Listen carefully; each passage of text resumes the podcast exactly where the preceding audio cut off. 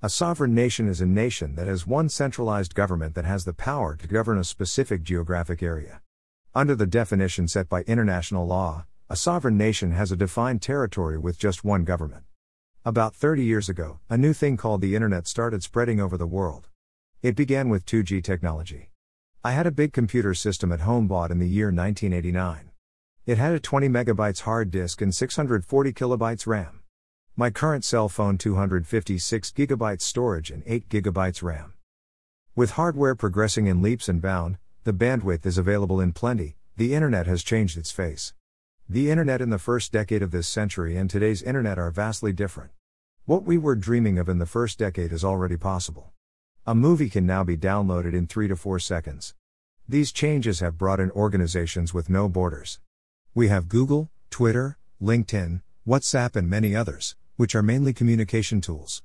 But then these tools have become like toys to humanity. There used to be an advertisement in the newspapers when I was in school. It was about transistor radios, which were new in those times. They advertised, listen to any station in the world. The small print in the ad said, by going to that place. Now you can see, read, talk with anybody anywhere in the world, sitting in some corner. All the companies mentioned above don't need to take any government's permission to start operating within the borders of the sovereign countries. A user just downloads the app, and you are all set. This is where the problems begin. Who is sovereign, the company or the nation? To me, at least, the answer is pretty straightforward. Consider a horrible incident that occurred in Karnataka a few years ago. A group of four Google engineers wanted to spend their weekend in the countryside. They took a general spin and came near a village. They decided to stop there at a tea stall for a morning cuppa.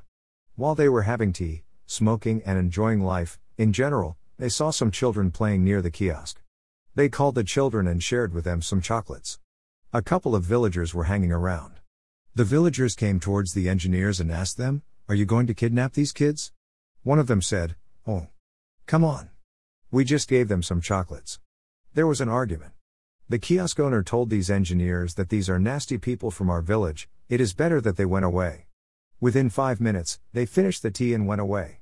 By the time they reached the other end of the village, makeshift roadblocks were made on the road. Some people were standing there with sticks. The engineers got down and were trying to push away the roadblock. They were suddenly attacked with sticks, and one of them died on the spot. This could happen in five minutes because villagers sent quick messages on their WhatsApp group to get them together.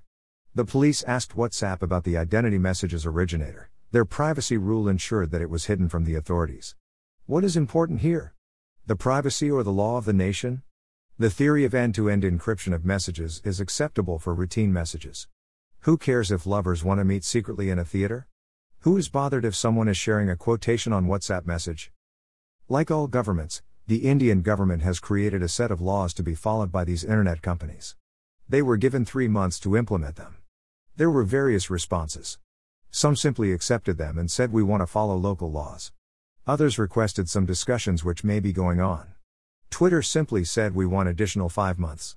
They think they are sovereign, they can rule the world. As usual, apartheid is seen in the legal battle too. When the US Senate asked the companies or their owners to testify before their committee, the top one, like Zuckerberg, went to testify. When the British Parliamentary Committee called them, they went. Why do they not want to discuss this with the Indian government? I am surprised that for these social media companies, India is the largest market. China has made its own apps and does not allow these companies to operate there easily. Have these companies forgotten the power of a large customer base? Why are they behaving in such an adamant manner? This is what India's Information Technology Minister Mr. Ravi Prasad had to say. India is not the only country seeking a regulatory mechanism to access limited data from end to end encrypted instant messaging platforms such as WhatsApp to detect and prevent crime. Also, this would not change anything for ordinary WhatsApp users, the minister said. Prasad's comments come when Facebook owned WhatsApp has approached the Delhi High Court, saying that the Ministry of Electronics and Information Technologies, MeitY, norms on identifying the first originator of the information would mean breaking end to end encryption. If these companies want to operate globally, they will have to cooperate with the local government. India has a robust legal system. If there are disputes, one can always go to court. Prasad said that as much as the government respected the privacy of individuals and would follow the Supreme Court's instructions on the same, it should also be kept in mind that the same judgment had mentioned that terrorist, A criminal or a corrupt person does not have any right to privacy. Another important aspect is the government of India has asked to create a grievance conflict resolution cell in India. Currently, if you and I have any grievance, we have to dial an international number. This will prevent 99.9999% of people from approaching these companies about their grievances. Or maybe this is what they want? To hell with the customers. Well, these companies will come to know at the end of the day who is sovereign. Do some of these have an attitude? Whatever I have been doing in my life, I have been hearing sentences like the customer is king or the customer is God. What have India's presstitute gang been doing? The usual thing. According to them, nobody in any government knows anything about everything.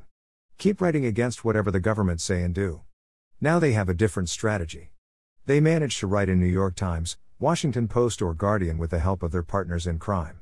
They can sleep well only when they write their quota of what is the correct thing to do according to them.